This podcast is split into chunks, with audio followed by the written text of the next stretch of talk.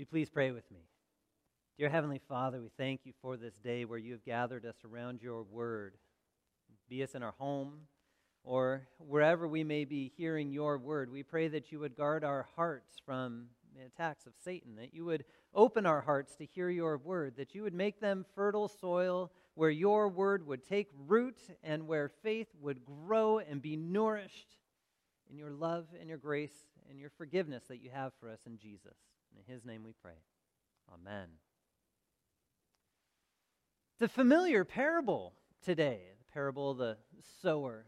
And I love this setting. You know, Jesus has been walking around the towns around the Sea of Galilee. He's been casting out demons, he's been healing, and he's been teaching. And as he comes to the shore side, as he comes to the seaside there, a whole crowd is gathering around. A whole crowd who had seen his work, a whole crowd that comes from all different walks of life, so much so that he had to go out into a boat a little ways off the shore so that he could speak to the crowd that was on the shoreline. And as he speaks, the first words out of his mouth in this day at the beach is people are sitting along the shoreside waiting to hear from this rabbi, from this teacher, from this wandering guy who's doing miracles. He starts talking to him about planting. And like I said, it's a familiar parable. But possibly a little too familiar. See, when things become really familiar, we start to just kind of maybe fall into some pitfalls, or we, we stop looking at some of the details of things, and we start to, well, at least in our culture, really take things and point them at ourselves. See, one pitfall is maybe we start to overanalyze the soil. Maybe we start to overanalyze this ground that Jesus is talking about. We start to figure out uh, who we are as soils, and we start to try and overanalyze who our neighbor is as a soil and where do they live at in life. Are they rocky? Are they fertile? Are they the beaten path where, you know, the word's just gone? It's not even there anymore, and we kind of forget about them. Let me sum all that up for a second. You're all of them. At some point in time in your life, you're every single one of those soils. So if we're not going to focus there, where, where else might we fall short? Well, in the, in the church sometimes, maybe we start to overanalyze the yield. Jealousy creeps in. We see where the word is taking root in someone's life, and you see a hundredfold of the blessings of that fruit, and maybe you're sitting there looking at twofold, wondering why God hasn't done so much in your life. And these are hard things. We wrestle with that jealousy, or we wrestle with trying to kind of overanalyze where things are at. So there's a big church word, though, that we need to know and that uh, we need to kind of wrap our heads around as we look at this parable. And that uh, word is a paradox, right? Two seemingly opposing things that are both held as true. Logically, that doesn't always make sense. But in the church, especially the Lutheran Church Missouri Synod, we hold a lot of things intention like that. Here's a very familiar one for you. A sinner, saint. How does that work? A sinner because of your flesh, and you're a saint because God has made you so in all that Jesus has done for you in forgiving your sins, yet you know each day by your experience that you're a sinner, yet you hear God's word that he calls you a saint. And they're both there at the same time a lot of times as we wrestle with that tension.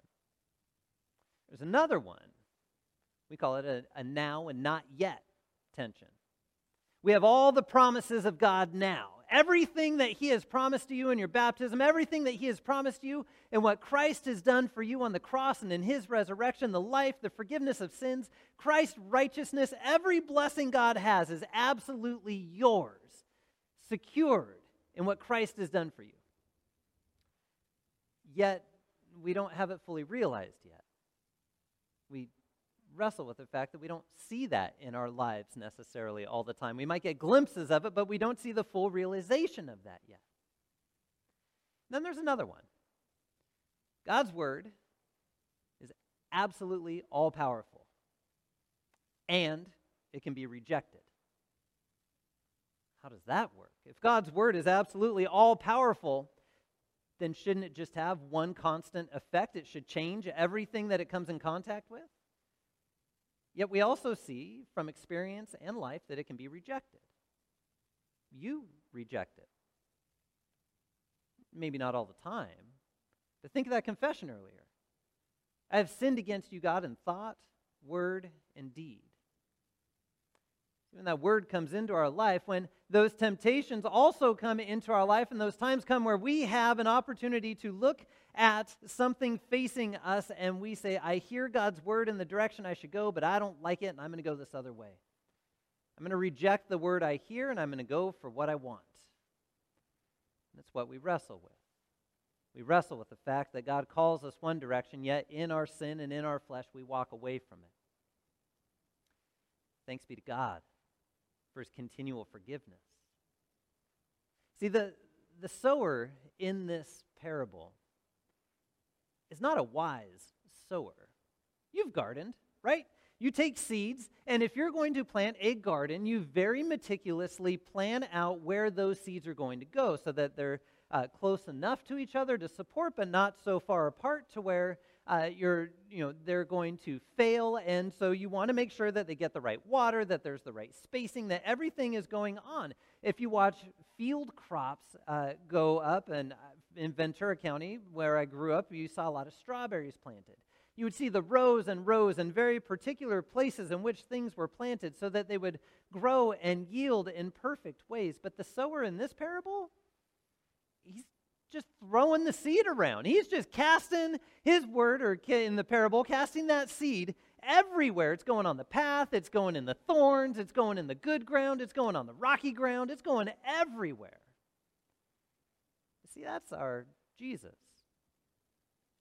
That word of forgiveness that he has to bring gets cast everywhere.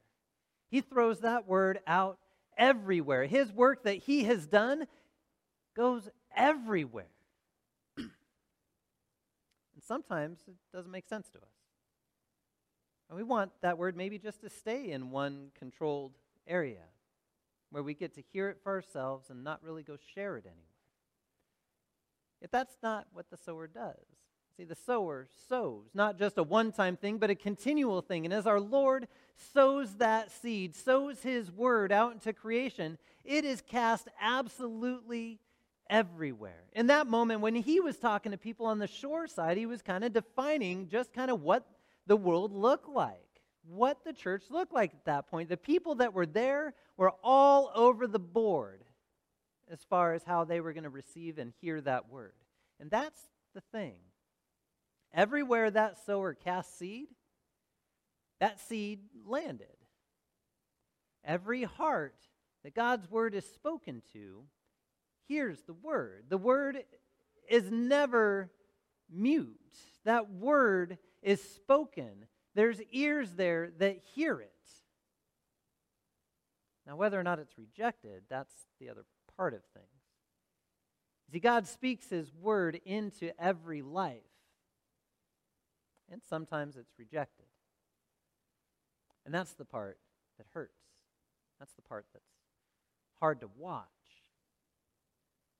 Yet it happens. And so as life goes on, we start trying to figure out whether or not somebody's heard it. But maybe that's not necessarily our job. Our job as we are sent forth as Christians is to continually speak God's grace, continually speak his forgiveness in Jesus, that same word that was spoken into your life to bring you forgiveness of sins is the one that he sends us out with to speak. And just like Paul had said when, you know, Apollos watered after he had planted or however that worked, but it was God that gave the growth. Because God's the one that grows the faith. God's the one that brings that seed from a seed into a plant. God's the one that produces the yield. God is the one that makes that plant fruitful. It wasn't so long ago I was talking to a pastor who was kneeling at the bedside of a dying man. And this man had heard the word a long time ago. But if you were to guess his soil type at any point, you would say he was one of the thorny ones, where the word lasted for a little while and the thorns and the cares of life choked it out. Almost to nothingness. And it was at the final breaths and times where, as pastor was saying, he got to speak words of forgiveness. He got to say words that the thorns had choked out for a long, long time. And in those very moments, you could see a little bud of faith pop open.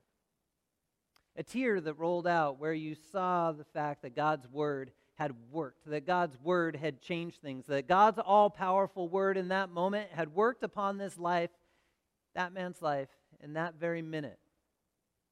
You started to see a little bud of growth, a little bud of faith. Now, if you were to think of faith being a hundredfold or whatnot, that was maybe half a fold. You see, that's where we start to see the now and not yet tension as well. Because every single promise that God had made to this man in Jesus was absolutely true and there. Yet the full blossom of that growth, the full blossom of that faith, the full blossom of what God had given in his promises to him, probably came about after his last breath here on earth. As he woke in the presence of Jesus, and Jesus said, "Welcome home, son.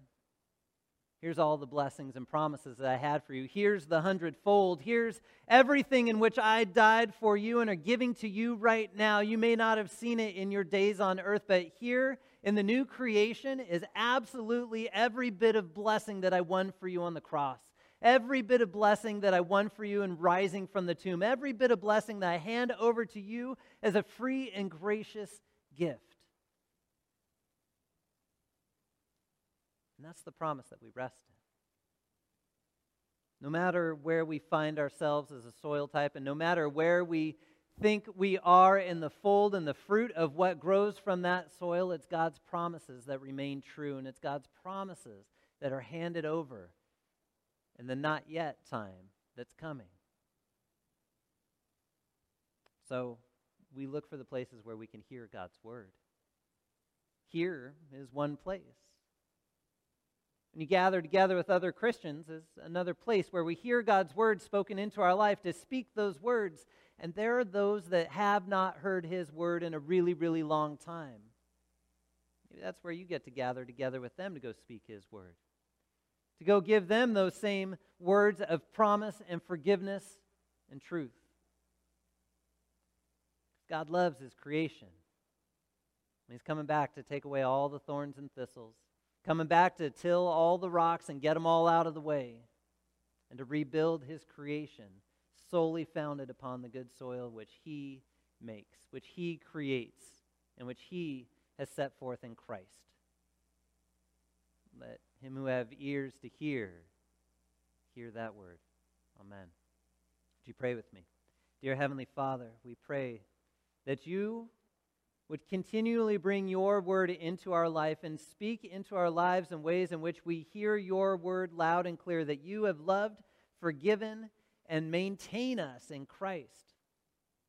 And then would you give us strength to speak those same words to the folks that need to hear it, guided by your Spirit, led on by your mercy. In Jesus' name, amen.